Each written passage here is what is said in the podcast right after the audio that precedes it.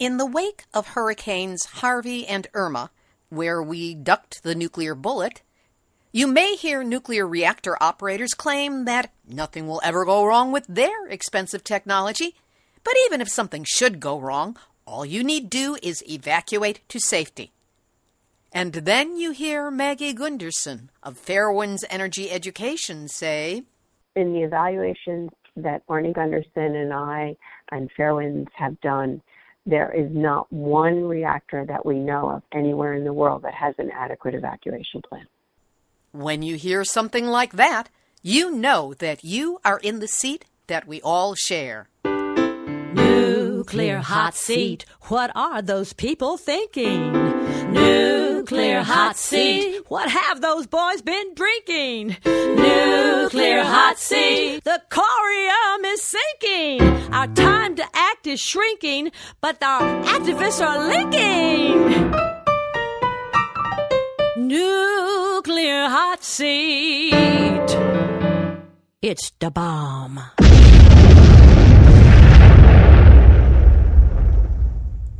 Welcome to Nuclear Hot Seat, the weekly international news magazine keeping you up to date on all things nuclear from a different perspective.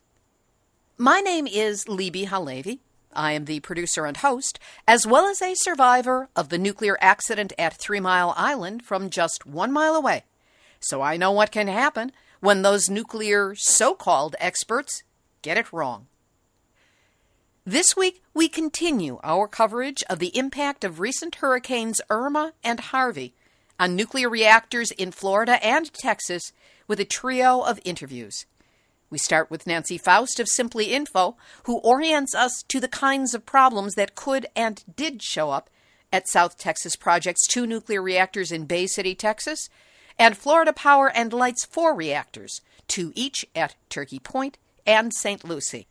Paul Gunter of Beyond Nuclear joins us again to tell us the latest on what's gone wrong with the reactors, the danger points, and what's being done about it, if anything.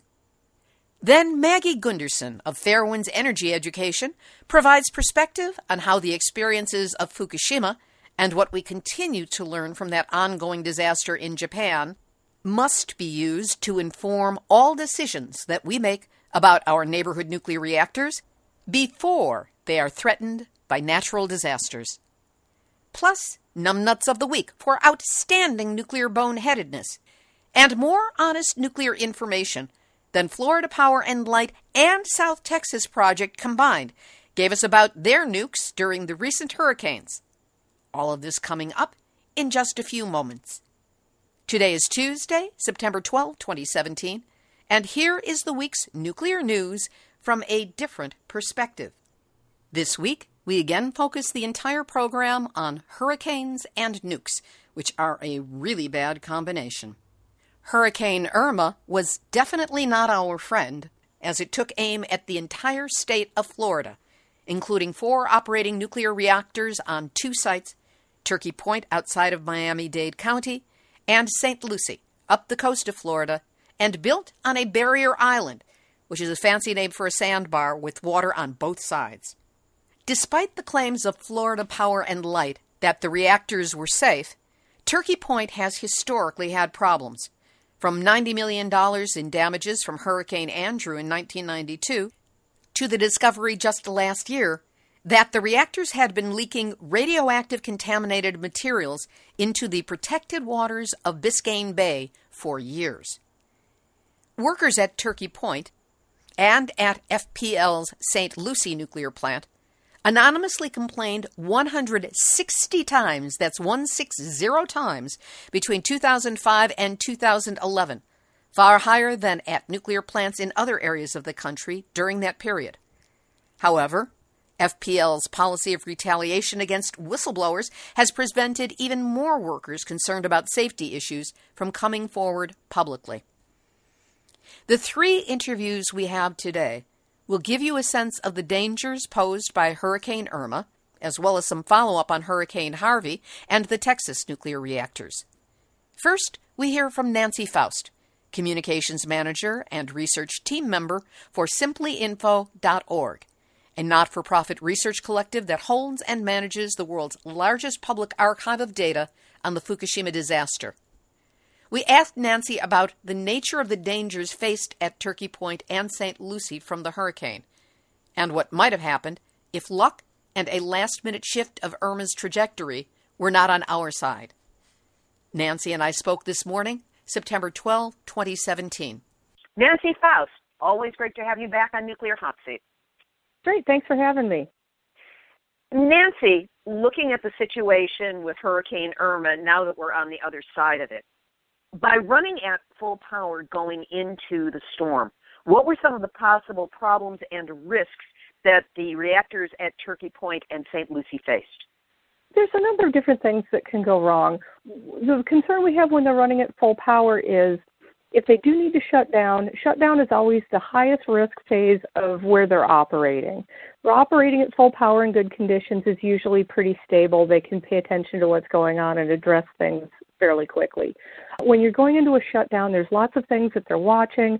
There's more chance that things can go wrong, and then they have to try to address them in the middle of a shutdown. Now, you add in a hurricane on top of that. Now they're addressing a whole bunch of things in the middle of a shutdown, and they're dealing with a hurricane.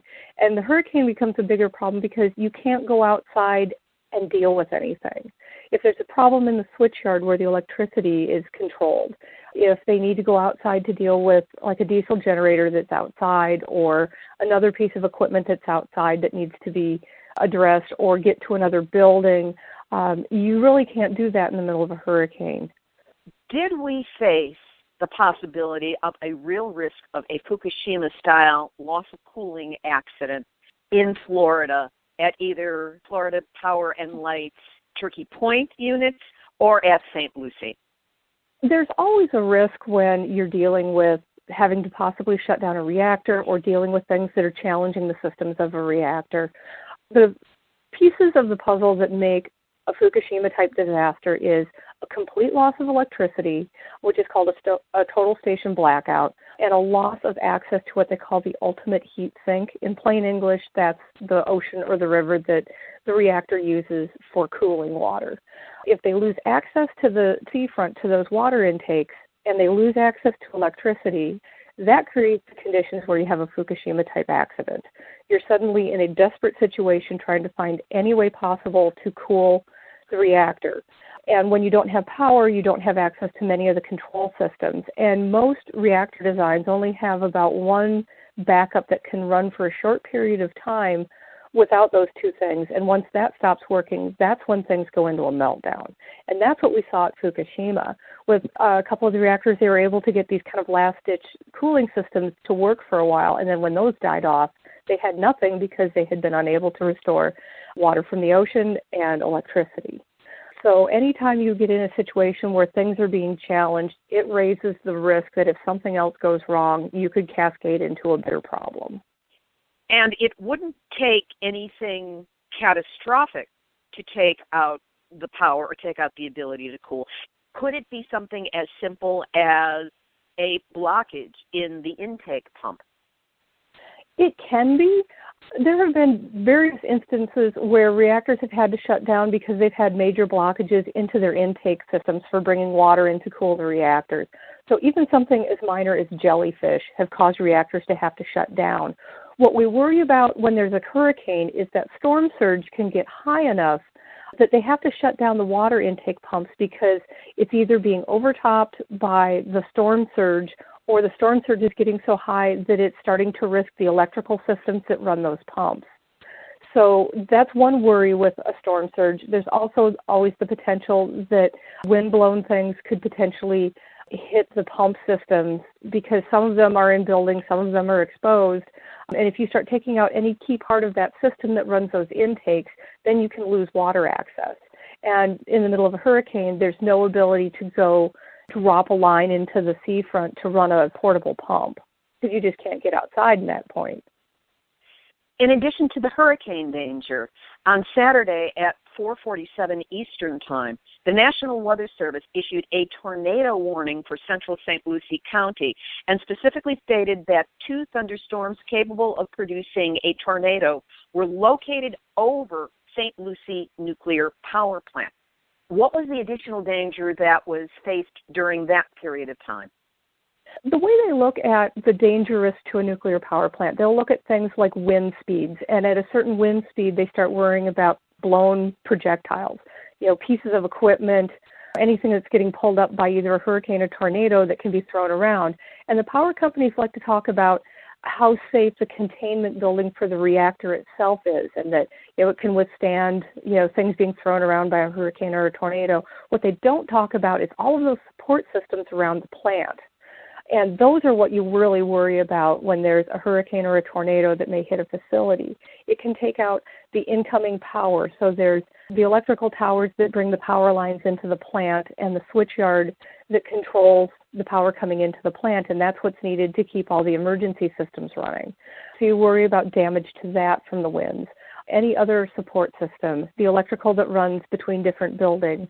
Sometimes there's pumps on the outside or other equipment that's, you know, exposed, and you lose that, then you lose that part of that safety system. So that's what we worry about when there's high hurricane winds or a tornado that's challenging a plant site.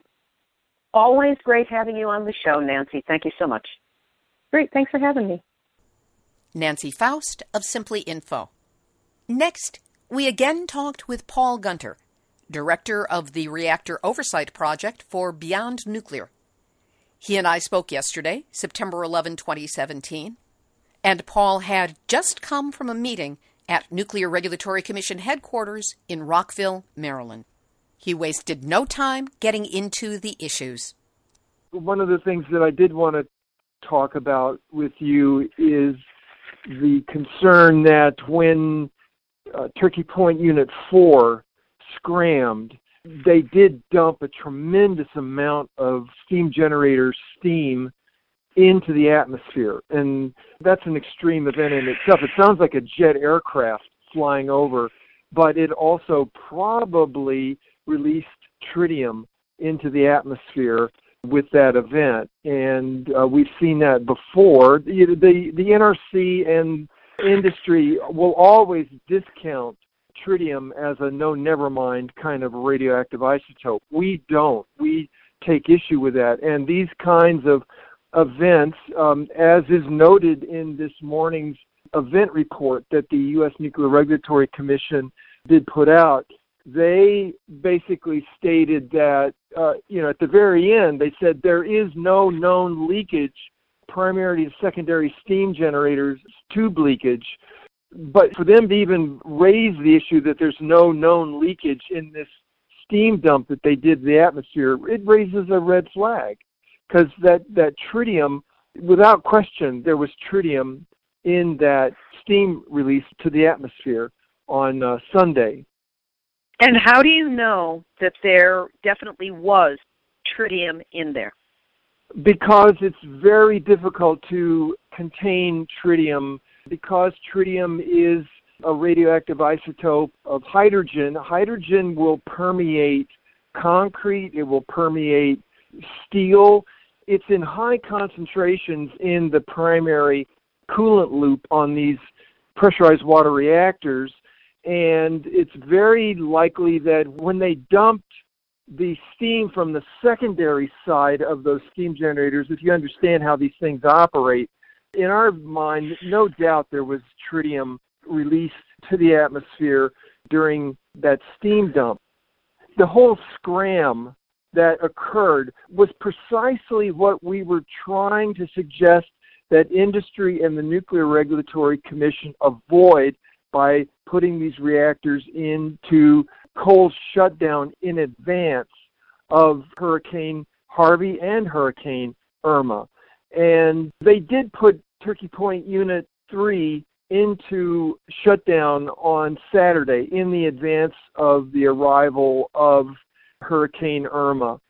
Florida Power and Light made the decision to operate Turkey Point Unit four at one hundred percent power throughout this extreme weather event. Now, Irma did shift to the west, and so it went up the Gulf Coast instead of making a direct hit on Turkey Point and Saint Lucie, which are on the Atlantic coast. But it was big enough that Our concern then and now is that this extreme weather event very likely caused an instantaneous blip in the grid system. They didn't lose off-site power to Turkey Point, but very likely they had what's called a perturbation, which caused a brief, uh, you know, split-second interruption of power to the Turkey Point unit that was operating, and that very minute disruption essentially caused that unit to scram. That split-second glitch in the electrical grid system uh, very likely is what's responsible for Turkey Point Unit four to scram. Now, there's some debate, even within the N R C right now, whether that was a manual scram by the operator or whether it was an automatic scram triggered by this event.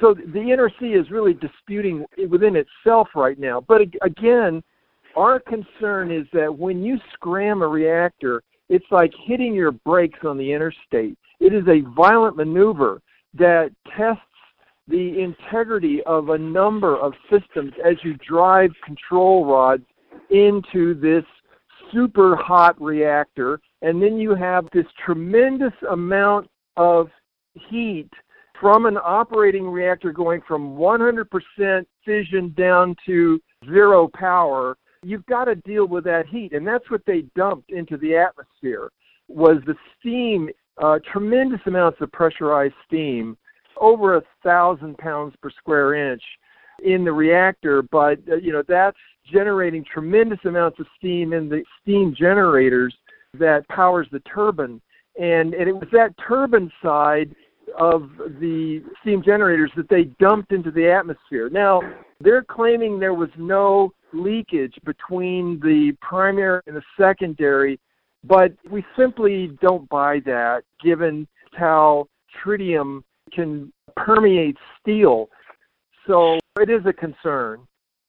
And we are in a situation where the E P A RadNet monitors, which are intended to measure radiation, the five RadNet monitors in Florida have all been turned off as of Friday, September eighth, meaning even if there was a tritium leak, there's no way that it could be measured because the equipment meant to measure it is not in operation.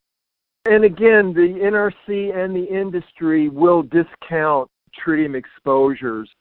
And the N R C discount tritium as what they call a, a weak beta emitter, which means it will not penetrate your skin. We have a concern that, in fact, it is a short-range beta emitter, which is more effective in cellular disruption and damage than gamma radiation. But because it's short range, as hydrogen, it can displace natural hydrogen in the D N A chain with this radioactive hydrogen. So ingestion by inhalation or picking it up through ingestion of uh, tritiated food dose. Now, we're not suggesting that there were extreme doses, but we are concerned that had that reactor been in cold shutdown, that would have been the safest and most secure way of avoiding these violent maneuvers like scram and the associated huge steam dumps uh, into the atmosphere that, that sound like a jet liner flying over your house. There was a gamble taken by operating these reactors with this extreme uh, weather event bearing down that essentially encompassed the whole state of Florida. And they didn't really know at that time which direction that the eye wall of that storm was going to take. That uncertainty that they didn't know which coast Hurricane Irma was going to go with the eye wall was what prompted Florida Power and Light to shut down Turkey Point Unit three as preparation to um, not overwhelm their site crew. And then they left Unit four operating. Florida Power and Light has been tremendously inconsistent with their information flow. First, in a press conference last Wednesday, they announced that they would take their four nuclear reactors offline, at least that's the impression that they gave, and that they would do so well in advance of Irma making landfall. I think they had the reactors at Turkey Point set to be shut down as of Friday night, and then on Saturday morning, Saint Lucie. And this is a process that takes approximately twelve hours under good circumstances. They then turned it around so that they were running all four. Then they decided, well, we'll shut down three in advance. Then they were forced to shut down Turkey Point four. And now at Saint Lucie, Unit two is still at one hundred percent power. But tell us what happened with Unit one. The salt spray off of the ocean and the surge, this has brought in a tremendous amount of salt accumulation on the electrical switchyard at Unit one there at Saint Lucie, and uh, the caking of salt in the switchyard has prompted Florida Power and Light to power down, not shut down, but power down Saint Lucie one so that they can try to make some kind of reparations there. What's the danger with the salt buildup? It's going to reduce the um, efficiency, and it's also going to raise issues with regard to the operation of the facility. So they have powered down Unit one. They may be looking to remove that salt from the switchyard. I'm not sure exactly how they would do that. Probably they could hose it down. They are taking some actions to try to clean that situation up. But we've been concerned all along that these operators, be it uh, South Texas or Florida Power and Light, have prioritized a production agenda over safety margins. The inconsistency is most marked there at Turkey Point, where they did shut down one, but they did operate Unit four until they had an event that was related to the electrical grid. Paul, this raises the major issue for me, and that is, why is the N R C not the one calling shutdown? Why does it remain in the hands of the utility, be it South Texas Project for Harvey or Florida Power and Light for what we just experienced with Irma? Why are the utilities allowed to make their own decisions about this without any kind of regulatory or government input?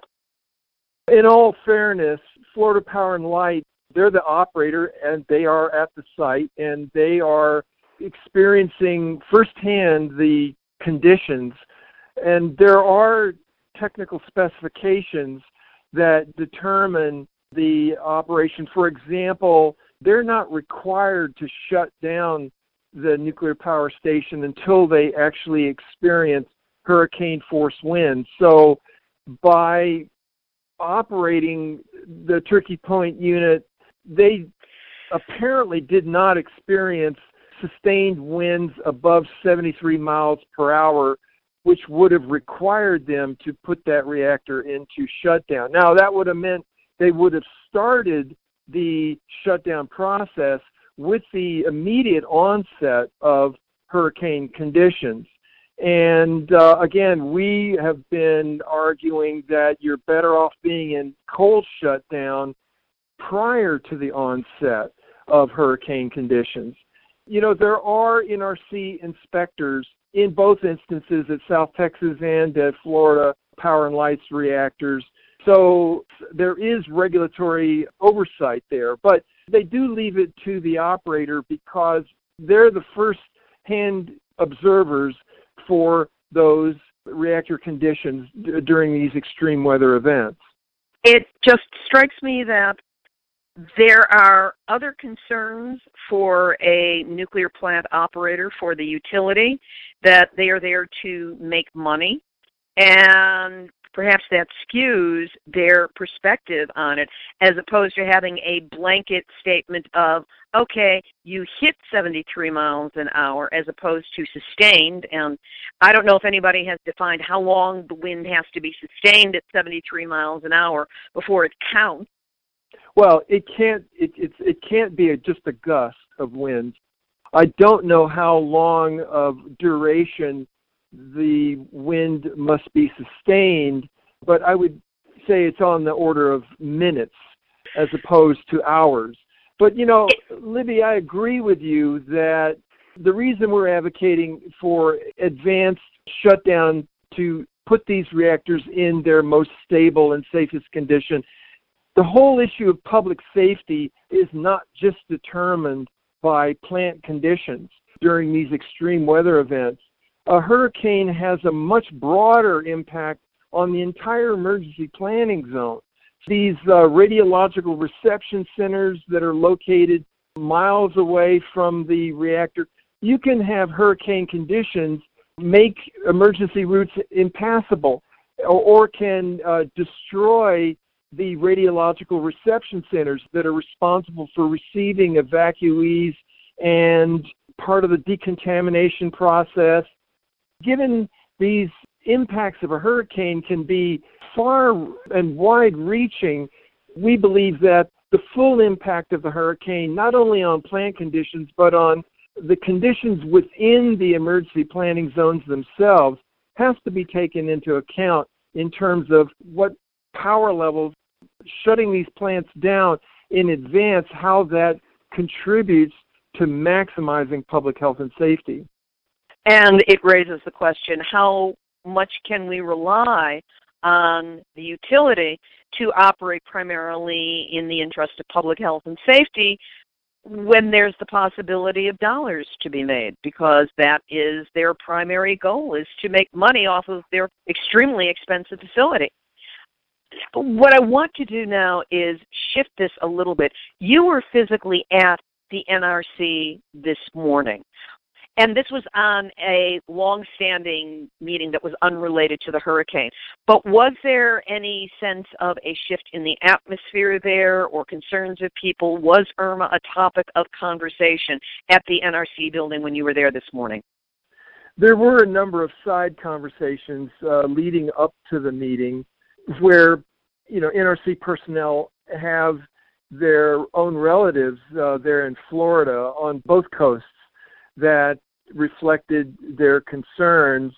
I will note that the beginning of this morning's meeting, though, however, on September eleventh, began with a moment of silence for the um, nine eleven victims from the uh, attacks on the uh, World Trade Center and on the Pentagon.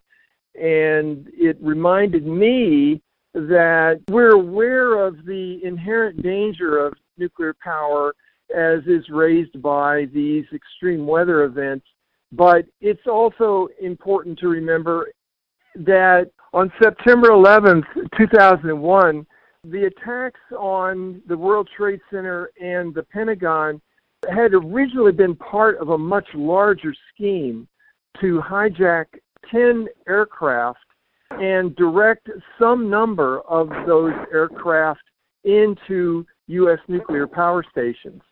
So it's a concern that both extreme weather and extreme levels of deliberate violence expose us to the inherent danger of nuclear power and, and the potential for a radiological release. The hurricane event, you know, we had days, even weeks, as we watched Hurricane Harvey and Hurricane Irma approach the United States. And we had uh, ample time, in the case of Florida, for three million people to evacuate days before the actual storm made landfall. We may not have that opportunity of advanced warning with the advent of a deliberate act of violence that comes in an aircraft, as the um, Al-Qaeda conspirators originally planned. And again, this raises the concern that, you know, we need to be redirecting twenty-first century energy policy into safe, affordable, and clean energy, and to get away from this inherent danger that leaves us vulnerable in these instances of extreme weather, extreme climate, and extreme violence. That was Paul Gunter of Beyond Nuclear. We'll continue with our coverage of hurricanes and nukes, a really bad combination, in just a moment. But first, My ongoing thanks to all of you who help support the show, whether you choose to give a one-time donation, a more than one-time donation, or choose to buy the show a cup of coffee, what I call the Starbucks donation, a monthly recurring donation of five dollars, or if you choose, something larger. Everything counts towards covering our expenses, and your kind words help keep me in good heart, and those two things together keep the show running. Now, a confession. I have a birthday coming up at the end of this month, and if you are so inclined to help me celebrate, please use that milestone, or millstone, to help keep Nuclear Hot Seat going. It's the show you can depend upon for verifiable nuclear news, slam-bang interviews, bad puns, good grammar, and a whole bunch of anti-nuclear attitude. To donate, right now, hit the pause button and go to nuclear hot seat dot com and click on the big red Donate button. That will let you make a one-time donation of any size. Or you can click on the big green Donate button to quickly set up a monthly five dollar donation. Whatever you can do to help, know that it is necessary to the running of this show, deeply appreciated, and I am truly grateful to you. Maggie Gundersen is our next interviewee. She is founder of Fairewinds Energy Education, a five oh one c three nonprofit organization that, since its founding in two thousand eight, has held the mission to educate the public about nuclear power production, engineering, reliability, and safety issues. She is also a former employee of the nuclear industry. Maggie and I spoke on Monday, September eleventh, twenty seventeen. Maggie Gundersen, great to have you here with us on Nuclear Hot Seat. Thank you for inviting me. What is the current situation at South Texas Project, two nuclear reactors near Bay City, Texas? As I understand it, at this current point in time, there were no extensive ramifications from the hurricane hitting the South Texas plants. If there has been some kind of significant issue, I have not been able to find any record of that with the N R C. You know, I'm sure that will come out in time. When Hurricane Andrew hit Florida in August of nineteen ninety-two, it did more than ninety million dollars worth of damage to the Turkey Point plants. Was that known immediately after the accident or only after there had been a chance to evaluate the property? That was only known later after they did the evaluation. So looking at South Texas Project with their two nuclear reactors, both of these nukes ran at full power throughout Hurricane Harvey. And the nuclear industry is claiming that as a great victory because look at how reliable nukes are. To your way of thinking, from your perspective, how smart was it that they ran both reactors at full power for the entire extent of the storm and the following flooding? It was incredibly stupid. Um, it shows hubris, and in the face of what could have been incredible tragedy. And I think they're very lucky to come away unscathed. How does the Fairewinds work that you've been doing in the aftermath of the Japanese earthquake and tsunami and the start of the ongoing Fukushima Daiichi nuclear disaster influence your understanding of the dangers that are caused by a hurricane such as Harvey? It influences our work tremendously. I can tell you that it's changed how we look at everything, how we do everything, and the direction of both Fairewinds Associates, our consulting, and Fairewinds Energy Education, our nonprofit. When Hurricane Harvey was hitting South Texas, South Texas did not need that power. People were out of power. The lines were not sending power. They did not need to keep producing that power. When a nuclear plant is operating in the midst of such a disaster, there's the risk of loss of off-site power. It's called a loop, L O O P.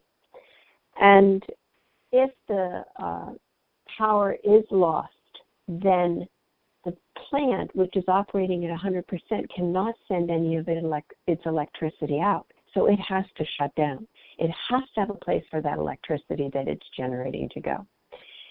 To shut down in an emergency situation like that is a hard shutdown. And the N R C itself, Nuclear Regulatory Commission itself, has said that there is a fifty percent greater probability of a meltdown due to the forced closure during a loop, because it makes the diesels have to kick in. And the diesels are operating then, so you're always at a, a higher safety risk that the diesels won't operate correctly. The decay heat is much higher. If they had shut the plants down, and this applies for uh, Florida Power and Light with with Turkey Point and for Saint Lucie, as well as for what happened at the South Texas Project. If they shut down in advance of a huge hurricane coming in, then the plant is cooler. The decay heat is much higher when they continue operating and have to do a sudden shutdown, so they need much more water to cool it and have to cool it for longer. If they had shut down in advance, then it's easier to control. It's cooling down, and if they lose off-site power or they lose their diesels, the fuel pool itself and the fuel inside the reactor will be able to maintain its cooling temperature. And when you talk about cooling, that's actually pulling water in from the body of water that they are on. In the case of the Florida nuclear reactors, that is ocean water, but that's being pulled in in the middle of the hurricane actually happening. I understand that there are problems that can be created by the debris clogging or doing damage to the intake portion of the nuclear reactors. Exactly. That's called a L O U H S, L O U H S, the loss of the ultimate heat sink. And that's what happened at Fukushima Daiichi. People talk about how the diesels failed. Let's not even talk about that. The diesels couldn't get the water. They couldn't pump it up because the coolant pumps down on the water line were wiped out. And that same risk happens at all these oceanfront sites. The wave action itself can wipe out the cooling pumps at the water's edge. So it's complete hubris for the operators, these utility companies and energy corporations, to continue to operate these plants and not cool down the fuel by shutting down early. This makes no sense, because if the grid is down, if there's no place to get the energy, so nobody can get the energy, and still they're insisting on generating energy by running these very hot nuclear reactors, what's happening to the energy, and why are they running this risk? My personal opinion is there are several reasons. One, for any existing lines that are open, there are charges that they can make because they're sending power out and it's going to the grid, whether it's being used or not. So there's money coming in. So it's a, a corporate money thing. It also costs money to shut down the reactor and have to then do the extra step taken later in a restart. So I think the main point is money. And we've noticed continuously that people at the top do not comprehend the mechanics of how the reactors themselves work. They're usually not engineers, or if they are, they're basic engineers who then went into financial management. So they don't have an understanding of what's happening and how that impacts safety and ultimately their own bottom line. You know, the cost that TEPCO is having for the cleanup of those reactors is outrageous. We can't take that kind of risk in this country. I don't believe we have we have the wherewithal to do it. One of my biggest fears in looking at Irma bearing down on Florida was the risk of having a Fukushima in the Atlantic. Was that a possibility? And if so, did we come close to that or not? Because I know that Turkey Point was shut down. One reactor was shut down in advance. A second one had to shut down as a hard scram. And while the attempt was made to run Saint Lucie, both reactors full power all the way through, one of them was taken down to reduced power by about two-thirds because of a problem that developed at the plant itself. How close were we to something possibly much worse along the lines of Fukushima happening in South Florida with Irma? As I said earlier, the N R C has said the probability of a meltdown by running when the plant is at risk to lose off-site power is huge. It increases the probability of a meltdown by fifty percent. That's the N R C. And as you and I both know, they do not do an adequate job of regulating. They actually act like a handmaiden to the industry. So I think, and all of our review shows, that they increase the risk, again, because with a sudden shutdown, the fuel is hotter. If they had shut it down twenty-four, thirty-six hours earlier, even forty-eight hours earlier, that gives the fuel a chance to cool before there are any additional risks or burden put on. And then that allows them to be really well prepared for the loss of the ultimate heat sink and be able to control the decay heat. When the earthquake happened at Fukushima and the cooling pumps on the water's edge were destroyed, there was no way to cool the reactor. If you've already cooled for twenty-four, thirty-six, forty-eight hours and allow, allow the activity going inside the reactor to cool down, the heat generated in the reactor itself is less problematic. And so the diesel should be adequately able to handle that, and the water could be recirculated. Uh, excuse me. This, I mean, th- this stuff devastates me on a regular basis. There's another danger that I have not heard addressed, certainly not adequately by the powers that be, and that is the limitations of the ability to evacuate, especially given circumstances which can go south very quickly at a nuclear reactor. The limitations are very evident in what happened at Fukushima Daiichi, what happened in South Texas, and what is happening now and is then ongoing in Florida. There are no reliable evacuation plans. And since these plants were built, and most of the evacuation plans were created when the plants were designed, they haven't taken into consideration the increase in population, changes in demographics, any of those issues. Let's look at South Texas. The water came in so quickly that everyone was overwhelmed. All the rescue facilities, the highway flooding. I mean, you can just look at the pictures and see how deep it was. And entire cars floated away, houses floated away. So no one could go anywhere. Now, if you add into that radiation escaping from a meltdown, which South Texas increased the risk of dramatically, where would people go? How would they go? They couldn't. So now let's look at what happened in Florida. Governor Scott ordered an evacuation of particular areas. I've spoken to people personally who moved, who did that evacuation or tried to do it. Some of them had to go home, and some of them were just stopped in their cars hoping for the best, which where they were when it got reduced to a Category one in, in that area, I hope they're well. I haven't heard from them. But here's what happened. They didn't turn all the highways in one direction, so people couldn't just go away from where they were. There were tremendous traffic jams. Gas stations ran out of gas. Even when people stopped at facilities to use them, there was no water left. There was no food to eat in most places because those workers had to leave too. there was no one even operating anything. How then would you add in radiation releases to that?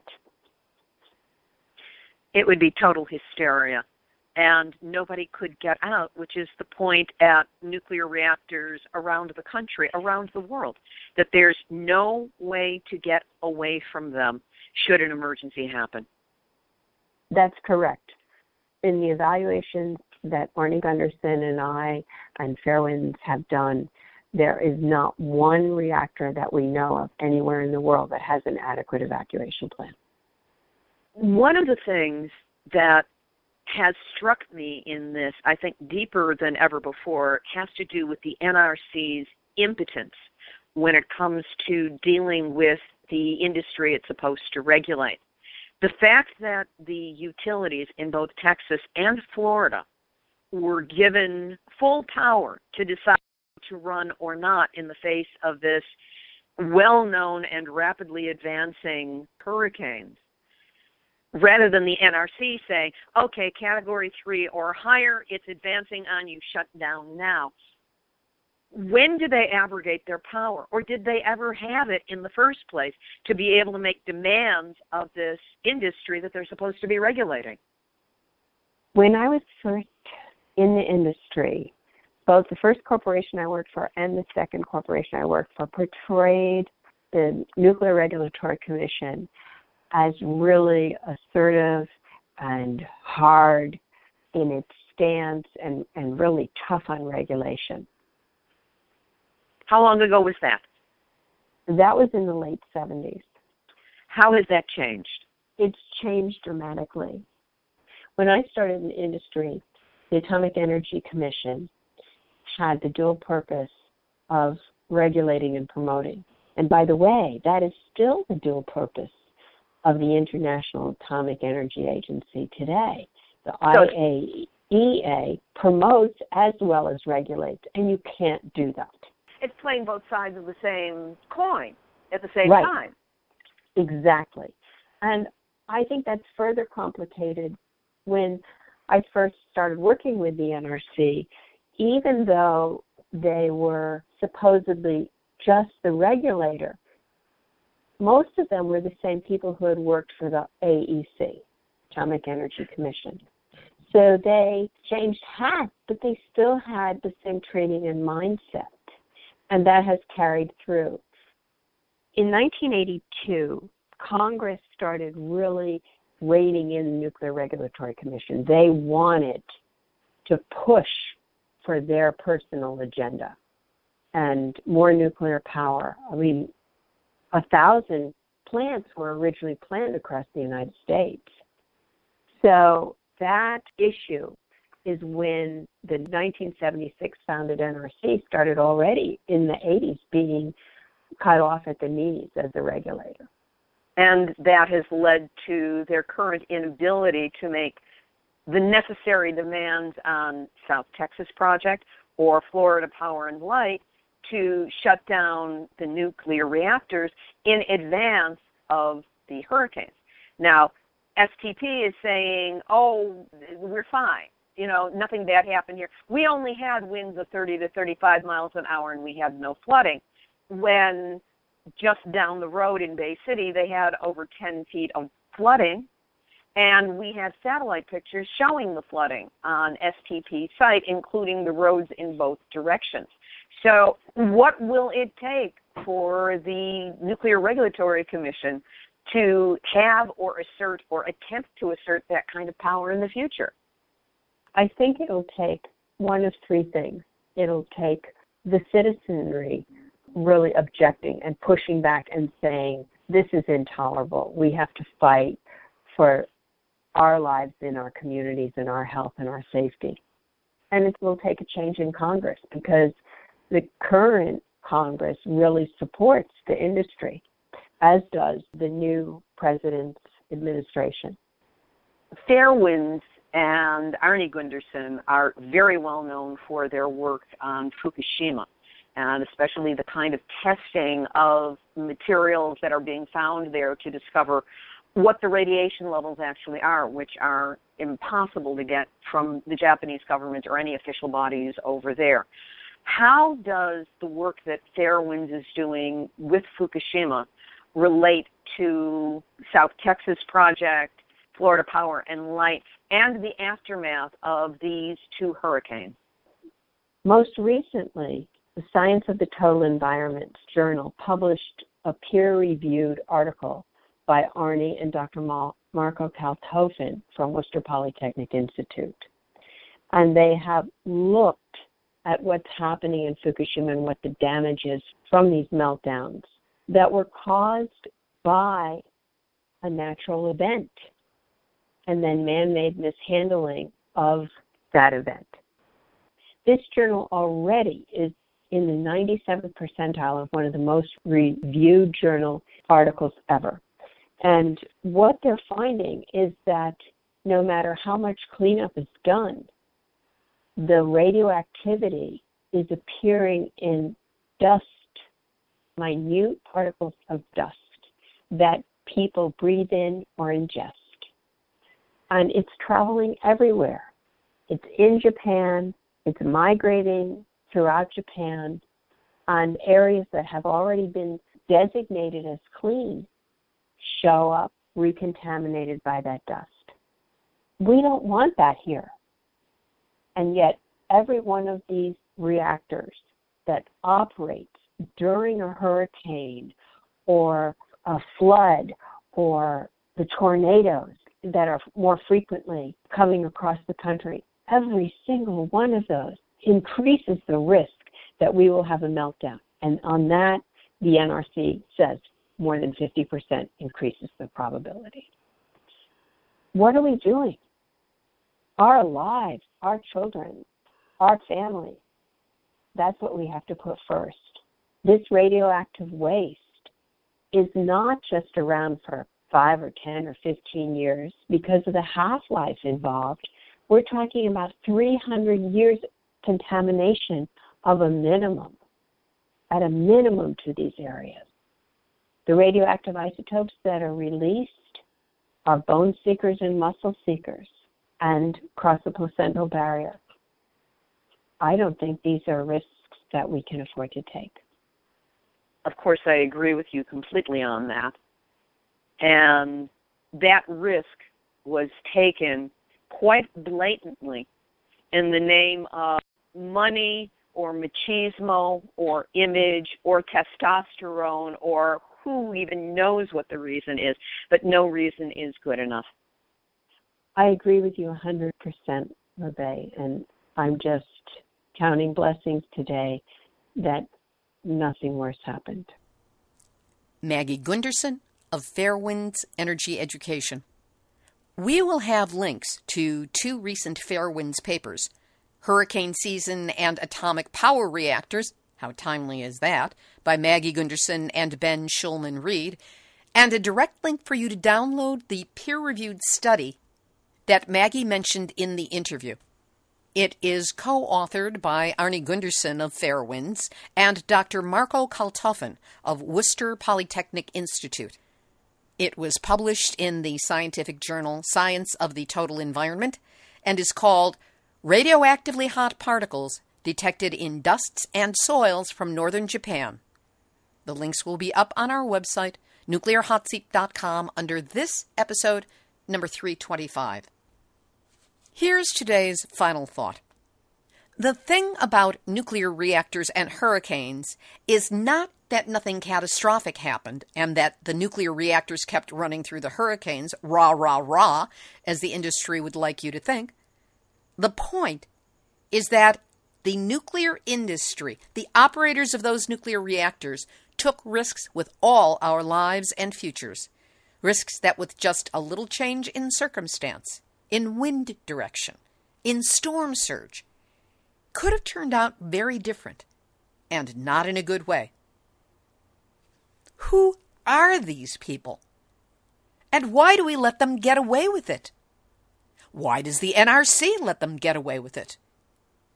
Over and above the horrific damage from the hurricane faced by the people of Florida and South Texas, A radiation release would have been catastrophic to people, the environment, the Atlantic Ocean, the world. These nuclear so-called experts are playing games of chance with our lives, our futures, the future. And I, for one, don't like their odds. This is technology that has the potential to create damage from which we will never, ever recover. How dare they? You don't need a storm surge if the water intake passages get blocked and the pumps stop working, or the grid power goes out and the backup diesel generators fail, or they don't fail, they run, but then they run out of fuel and no more can be gotten through because the roads aren't cleared in time. Then what? Fukushima in the Atlantic? That's the game they were playing. And they have no right to do so. No one does. The nuclear industry should not be allowed to have their fingers on the slow motion button to nuclear disaster, ending the future not with a bang, but with a very slow over generations, but not that many of them whimper. You know? How many times will we be forced by this industry to attempt to beat the odds and duck the nuclear bullet before it ricochets back and hits us smack between the eyes? I don't want to have to know. So cut it out, guys. Just cut it out. Now. And N R C, do your job. Don't make me come there after you. This has been Nuclear Hot Seat for Tuesday, September twelfth, twenty seventeen. Material for this week's show has been researched and compiled by nuclear dash news dot net, deunrenard dot wordpress dot com, cape cod times dot com, and ace reporter Christine Legere, Mainichi dot j p, Newsweek dot com, Julie Wirt of Radiation Watch on Facebook, the self-hating cubicle drones at World Nuclear News who traded their souls for a paycheck because they didn't have the guts to pursue their own writing dreams, and that's why they write for World Nuclear News. The U S Nuclear Regulatory Commission event reports, and a shout-out to Nuclear Hot Seat listeners and followers who show your love for this planet by being kick-ass supporters of nuclear awareness. Thanks also for gathering at Nuclear Hot Seat blog page on Facebook. Be sure to stop by, click like, post, and share. If you know of a broadcast station in your area that would be interested in joining the growing list of broadcast affiliates carrying Nuclear Hot Seat, have them get in contact by sending an email to info at nuclear hot seat dot com. We are copyright twenty seventeen, Libby Halevi and Heartistry Communications. All rights reserved, but fair use allowed as long as proper attribution is provided. And a reminder that if you appreciate weekly verifiable news updates about nuclear issues around the world, take a moment to send a donation to nuclear hot seat dot com. This is Libby Halevi of Heartistry Communications, the heart of the art of communicating, reminding you that Nuclear Hot Seat is downloaded in one hundred twenty-two countries. Yes, the whole world is listening. Now you've all had your nuclear wake-up call, so don't go back to sleep, because we are all in the Nuclear Hot Seat. Nuclear Hot Seat. What are those people thinking? Nuclear Hot Seat. What have those boys been drinking? Nuclear Hot Seat. The corium is sinking. Our time to act is shrinking, but our activists are linking. Nuclear Hot Seat. It's the bomb.